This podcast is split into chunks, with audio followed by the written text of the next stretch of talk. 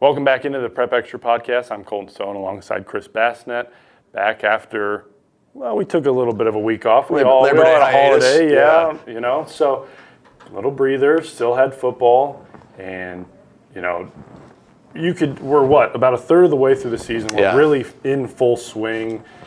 We can throw out our, you know, after one week, this is what how it's going to shake out. We now Uh-huh. have three weeks to look at a little bit bigger of a sample size, and it's I, I don't know. It's it seems like it's almost gotten more solidified after three weeks. There's still plenty of time. Anything can happen, but just overall, three weeks of the season, what what have you come away with as a general like? Okay, this this is how it's going right now. I think solidified is a good word, um, especially with the number one teams uh, in each cl- and really each class. And we can go down the list. Omaha West Side, pretty decisive win over Bellevue West, uh, beaten Creighton Prep. Bennington's killing everybody in Class B again. Aurora's been pretty dominant in Class C1. We don't know how they stack up with Pierce. Those two teams won't play each other, but right now Aurora looks like the team to beat. C2 Norfolk Catholic, same thing, dominant. D1 North Platte St. Pat, same thing. Howells Dodge in D2, Potter Dix in D6. That's that's a mouthful. Say that three times fast. But um, yeah, it's it's a deal where I think the teams at the top have really kind of solidified themselves as the number one teams. And like you said, we're only a third of the way through the. There's two ways to look at it. A, we're only a third of the way through the season. B, we're already a third of the way through the season. Right, You know, exactly. so it's it's gonna get to the end here before we know it. But yeah, it's I think solidified is a good word, especially at the top. And we mentioned the the number one teams. The number two teams have largely stayed the same too. There's been a little movement here and there, but largely those top two, three teams have kind of all stayed the same. So you're kind of starting to see the hierarchy kind of kind of sort itself out a little bit. And again, six weeks left. There's going to be some changes. Will there be changes at the top? I don't know because to me it looks like the, all these number one teams are kind of pretty solidly in those spots right now. Yeah, you you went through the list. I have them written down as well. Looking at West Side at 56 to 35 win. A Class A, I I don't. It feels like it's still kind of open. You still got Gretna, mm-hmm. Creighton Prep as what one win, and all their losses are by less than seven. Losses are to one, one, two, and four in the state, and they're all by one possession. Exactly. So, So- they're as long as they can somehow back end the season with more wins, Yeah. they could still make some noise in the playoffs. Yeah. Like again, there's plenty of time, but there's also, you know, if it, if you don't get it going this week, you're going to be playing catch up really quick. It feels like Class A might almost be the most wide open of anything right, now. You know, I thought I watched Kearney last week, and I thought Kearney looked really good. You know, I'm not saying they're going to go beat West Side or Bellevue West or whatever they could, but but they look pretty good. You know, I think Lincoln High is a team you have to keep an eye on. Their only losses by one point to Southwest, who, by the way, Southwest is 3 and 0. And you look at their schedule now, the rest of the year, and as of today, they don't play a team with a winning record until the end of the year, their last game of the year against Millard North. So it's kind of set up for the Silverhawks to kind of make a run uh, and put themselves in a really good position for a high seed in the playoffs, a really good record. And so maybe they continue to win, build confidence. You know, there's there's it's we talked about West Side's talent. We know of Gretna's talent with Zane Flores. We know what Bellevue West has, but again, any of those teams could jump up and get any of them on any given night. You know, Bellevue West led West Side at halftime. West Side scored three touchdowns in about three minutes to start the third quarter and, and went in front. You know, Yeah. and so that just kind of tells you how how open this thing is. It's it's tough to I think see what Southwest is until they kind of play some of those contenders from from the Metro. Um, it's the and they play a lot of Lincoln teams this year. They're not going to go see, you know, the Elkhorn Souths or the Gretnas or the teams like that, like Lincoln Southeast did to start the year. So, yeah, it, it's to me Class A is is pretty intriguing because you've got a lot of teams there where yeah, there's a lot of talent at the top, but it's that it's that second half where you might see a team or two or three jump up and cause some problems late in the year. Right, and Southwest kind of has the benefit of what we said maybe this year at the beginning of the season. A lot of the power, the top heavy of Class A, is going to be from the Metro. Yeah. And if you can avoid a number of losses to them, or avoid, I mean, essentially playing them at all, Yeah. you you have a path to get to the playoffs much easier. The issue becomes if you haven't played the competition, how That's are you going to stack right. up against them Yeah. in the postseason? Yeah, and, and that's not to say Southwest isn't going to be tested at all. They go play Pat Papillion La Vista this week, and, and it's you know that's not a team that's ranked, but it's a team that can cause cause you problems. Right. You know, and so it's it's just going to be tough to get a gauge on where they're at. You know, they, they clearly have a ton of experience, you know, at quarterback with Colin Fritt and all those receivers and mm-hmm. the skill guys. We've talked about that before. And, and that's kind of bore itself out. And you've seen them get a little better each of the first three weeks. They, they eke out one over Lincoln High, play a little better the next week, play really well against Lincoln East, and pull away. I think that game was tied at halftime at 10 to 10, and Southwest outscored them 21 to 7 in the second half. And you're talking about an East defense that hadn't given up more than 14 in a game, Right. you know, coming into that game. So the, the evidence is there that Southwest can make a run, but again, like we've talked about, like you said, the, the power is in Omaha, and unless you're playing those teams, you kind of it's kind of maybe tough to gauge where a team like Southwest might stack up. I have them ranked sixth right now, behind four, five Omaha schools, essentially Elkhorn and Gretna thrown in there as well. So, are they the top team from outside Omaha right now? Probably. You know, hmm. and, and that's again, Kearney probably has an argument to be made there, and we have to give Kearney credit for being road warriors. You know, they're going to Bellevue West th- this Thursday night.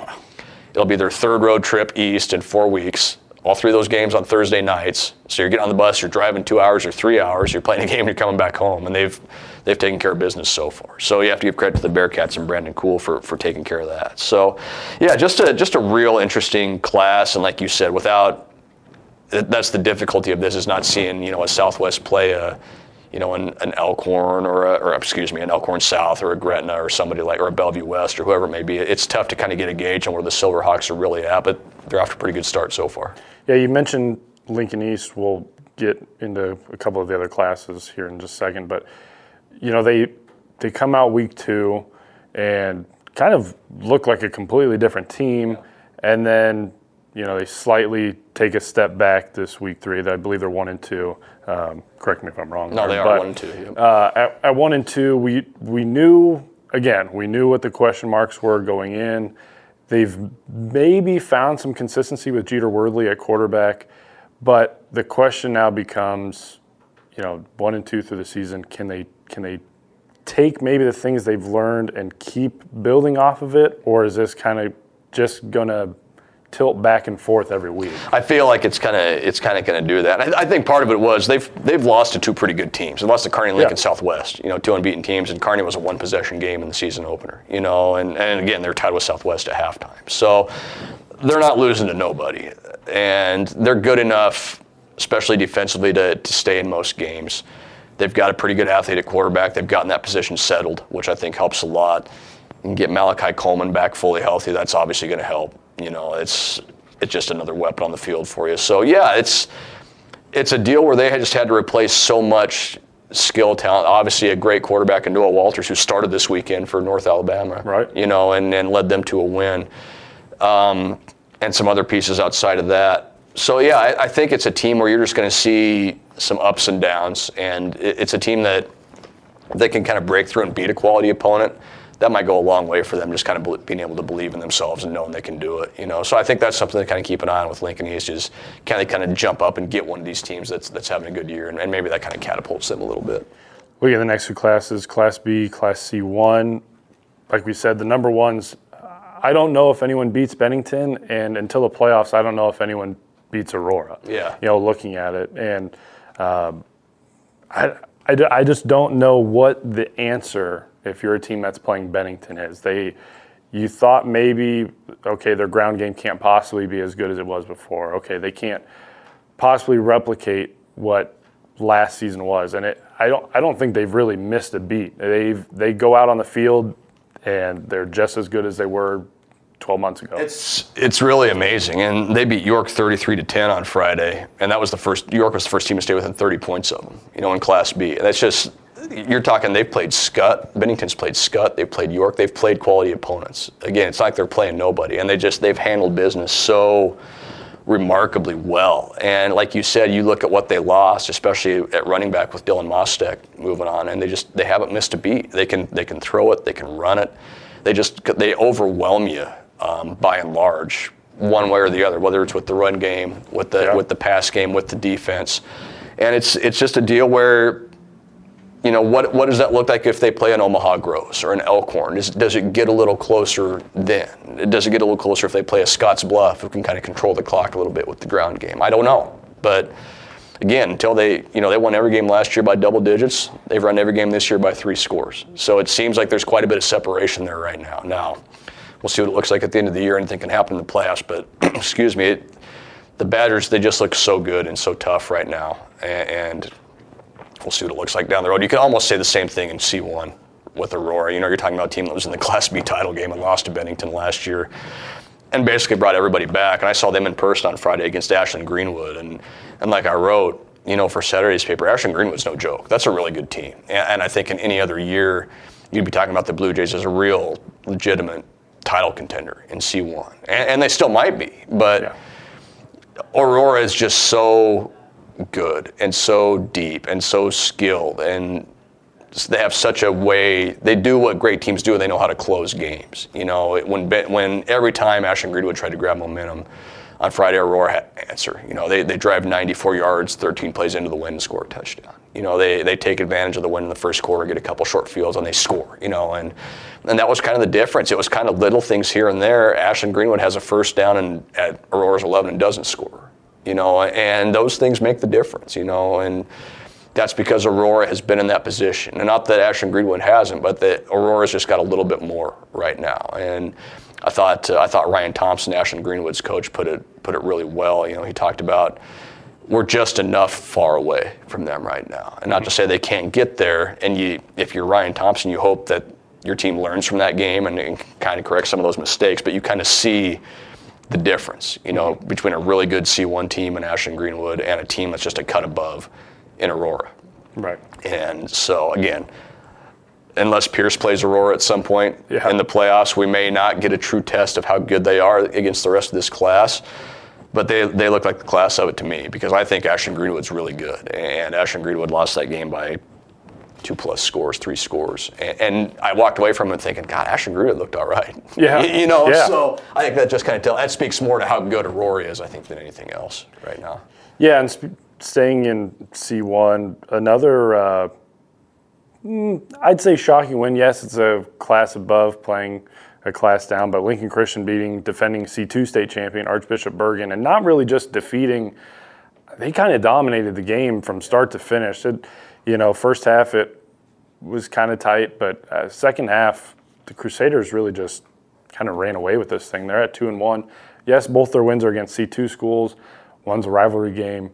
One's a state champion. Yep. So they're not really. You can't really balk at those two wins. Yeah. You know, they they both play with the same amount of guys on the field. So yep. it is still the same game they're playing, but it's somewhat surprising the two wins so far they've had this season. it, it is a little bit, and I think you know, you, you talked, we talked to those guys in the preseason, and they talked about, you know, well, we're well, we're undersized. You know, we've got to be able to play harder than the other teams. Got to be able to work harder than the other teams. And he came away with the vibe that I don't know. I don't know what they got, but I think winning that game against Lincoln Lutheran to open the season maybe kind of opened their eyes a little bit to how good they could be. And they, their only losses to Platteview uh, in C1, who's ranked right ahead of them in C1 right now. You know, and that was a road game. They lost by two touchdowns.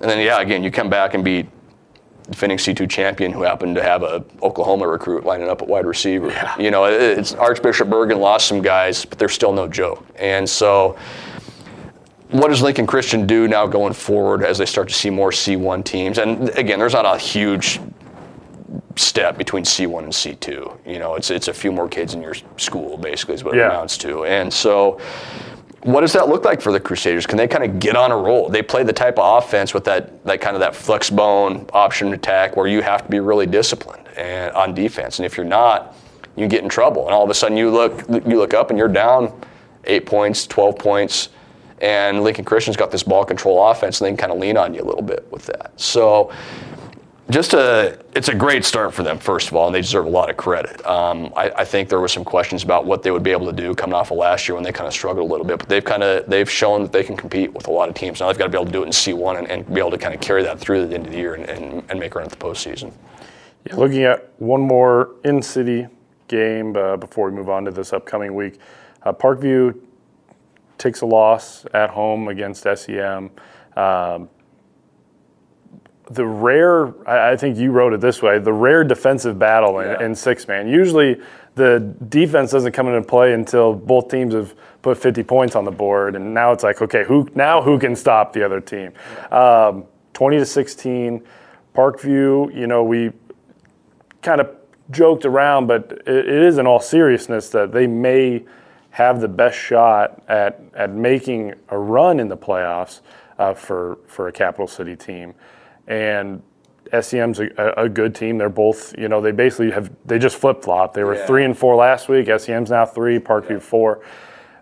Is there anything to take away from that game other than maybe, you know, these two teams maybe have a, a better defense suited for six man, or is this kind of just uh, maybe an aberration on the schedule? No, I, I think it's two good teams, and, and you look at how that game played out, and Parkview Christian jumped ahead 16 nothing, and then had a pretty key injury to one of their key guys. You know, uh, and at six man, it's a guy that plays running back and linebacker and quarterback. You know, he plays all over the field. One of their best players, and if he's able to stay in the game and play, maybe the result's different. You know, you, you don't know. But I think at the end of the day, what it is is it's two really good teams playing against each other, and, and we joke about the, the defense part of it, but at the same time, that's that's what happens when two good teams play each other. You know, they're, they're able to slow the other team down a little bit more. So yeah, I, again, you know, like we talked about with Class A, power in the East, six man, the powers in the West. I don't know if anybody's going to touch Potter Dix this year. You Yeah. know, the, just look at their scores and it's ridiculous. But um, it's, it's two really really good teams. Two teams I think are going to make deep playoff runs when it gets there. And just it, it's a fun game because it's two teams that probably have never seen each other before. You know, for those that don't know, SEM's out west of Kearney, you know, a little ways, and so that they're not making a lot of road trips to Lincoln to, to play the, the Patriots. So, yeah, just I think what you saw was two good teams, and if Parkview Christian can stay healthy, they're going to be right there at the end of the year. Yeah, and uh, okay, one truly one last thing before we move on. Uh, book just bookending from the the past couple times we talked about. We, you know, we remember Elmwood Murdock scored 95 in the first week. We didn't record last week, but they scored, if I remember correctly, 76. I believe it's 76, yeah. So you know they were averaging over 80 points a game. A little bit of a coming down to earth against a, a pretty good Palmyra team. Yeah. Uh, you know, only scoring 22, giving up 60. That not it wasn't really a shock because you know Palmyra's right in the mix. Uh, it it was just kind of a shock to see the score after like oh the, so this is the team that had over 160 Yeah. total points for two games. Yeah, I think I think what you have to do here is you give a lot of credit to Palmyra. Um, they forced Elmwood Murdock into a lot of turnovers, you know, and got the ball out of that offensive hand, offense's hands. I think that's that's the big thing I take away from that. And, and Palmyra, like you said, is already a pretty good team. That's a top 10 team. And, you kind of looked at Elmwood Murdock's schedule. I think I wrote this. If, if they were able to win that game, then it, it kind of cleared out for their Knights to, Right. to maybe go 9 and 0 in the regular season. They didn't. I'm sure Elmwood Murdock would tell you they didn't play their best game. They were sloppy with the football. Palmyra would tell you our defense is great and forced a lot of turnovers. Right. You know, it's, it's one of those games. So again, I think again, you look at that final score, 52-28, and if if Elmwood Murdock takes better care of the ball, maybe that game's a little closer. I think those two teams are probably a little more even than maybe the score indicates. But again, I think that kind of speaks to the depth in that class. We talked about how dominant North Platte St. Pat's has been, how dominant Cross County has been.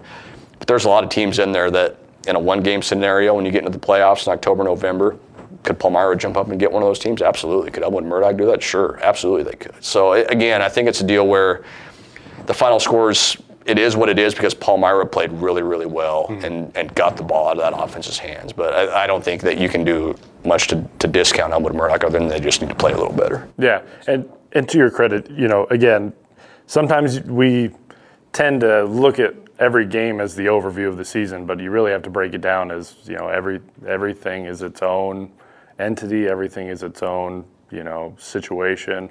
What if the weather's bad? What if you know? What if a key player's hurt, like in Parkview Christian? So it, it is almost it, it gives you a look into what maybe you know a scenario would be in, in the playoffs where this is how would you play in a one game situation so um, again plenty of football to play also doesn't feel like there's that much football left to play but Yeah. going into the fourth full week uh, what what are some games maybe that stand out here it's uh, I, I know the last time we talked it was kind of a eh, week Yeah. but what is uh, what does week four have in store The big, the big one for me, the most interesting one for me is, is Grand Island at Lincoln High. Um, that's two teams that are kind of knocking on the door of the ratings in Class A. You know, we've talked about Lincoln High. Their only losses by one point to Southwest in a game they led late into the fourth quarter. Mm-hmm. You know, we know the talent Lincoln High has. Um, Grand Island, kind of the same thing. They only lost just to West Side. Um, beat another ratings contender last week in Norfolk. So you're again, you're talking about a solid program, a program that's been good for a while. So really good test, I think, to kind of see where both these teams kind of stack up. You know, I I think it's a game. It's almost a coin flip right now. I think they're pretty evenly matched in terms of of the quality of team and things like that. Grand Island's got to make the drive out east uh, to Beechner Field. Maybe that makes the, ends up being the difference in this one. But a chance, I think, for Lincoln High to kind of establish itself as maybe a, a, a, ratings contender, you know, and, and that's a pretty good spot to start for Lincoln High. If you're going to make a playoff push, you need to you need to win games like this, and I I feel like we're going to say that a lot about Lincoln High. You know, yeah. I said it last week when they played Central. You've got to win games like that, and then they blow out Omaha Central on the road. You've got another one this week. If you want to give yourself a good shot to make the postseason, you've got to be able to beat a team or two that's probably going to make the postseason. Grand Island's one of those teams. So that game really stands out to me, I think, is the kind of the top one of the week. We just talked about Bennington. They're coming to town to play Pius. Pius becomes the latest team to, to get a shot at them, yep. you know, over at Aldrich Field. It's going to be tough. Pius is coming off a 9-7 win over Hastings. Pius has played really good defense this year. Um, played Scottsbluff tough. Scott, Pius is going to have played number one and number two in the state here yeah. by the end of this week, and so that maybe gives us a little bit of an idea of where Bennington's at compared to Scottsbluff and some things like that. But another shot for Pirate for Pius. Can, can they play a little cleaner game than they played against Scottsbluff in the opener? Yeah, and that nine-seven game against Hastings, it was you know a bit of a struggle. They they did put up a, a late stop at the end, so I mean credit to them uh, and credit to Coach Carney for for getting his guys to you know, rally for one last stop and, and come away with a win. Um, but having to take Scottsbluff and Bennington in the first, you know, half of the tough. season, yeah. it's, it's not not ideal uh, if you're Pius. But you know, you, maybe you go out there and kind of try to build off of what York did, and you know, there's not really a blueprint for the Badgers, but maybe yeah. try to put something together that you know, hey, maybe we won't beat them, but this is how they can be beat. Yeah, exactly. Try to expose them. Well, and you take it as again as a learning opportunity, exactly. right? Like yep. you, if if we don't do this, then this will happen. And so you try to accomplish a couple things that will give you a chance in right. that game. And it's kind of kind of the approach Ashland Greenwood took with Aurora last week. You know, they may not, their coach said it, we may not win the game, but we're going to learn a lot about ourselves. And I think that's kind of a similar situation to in this game. Um, Pius gets them at home. You know, if they can if they can get an early lead, can they lean on that defense? Can they lean on the run game and see where that gets you? I don't know.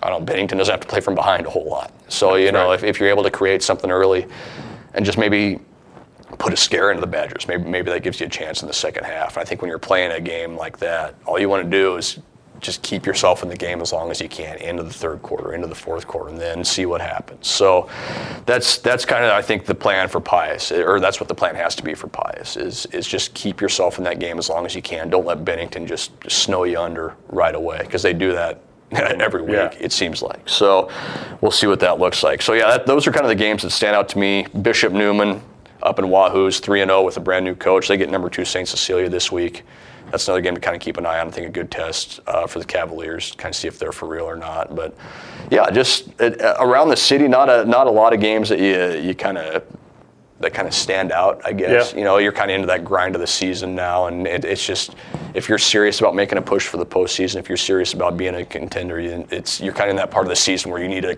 kind of grind through practice and, and play well on Friday night, and that's just kind of where we're at right now.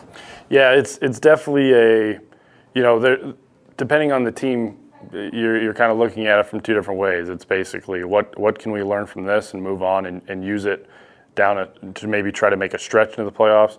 Or if you're a team that's two and one, three and zero, oh, it's you know let's put let's not look ahead and let's not look behind us. Let's focus on what exactly what's right in front of us and and just keep everything rolling and, and keep some kind of momentum going because you know you you worry that even four weeks into the season if you start kind of slowing down a little bit or start to look ahead too much, that that can that can snowball for the season. So um, it'll be interesting. I mean, it's it's another week that any really anything could happen, but you know, we have all of our preconceived notions, of course. That's right. So, We're going to try and keep our momentum going too. That's right. After this. That's uh, right. Thanks for tuning in the Prep Extra podcast. I'm Chris. This is Colton. We'll talk to you next week.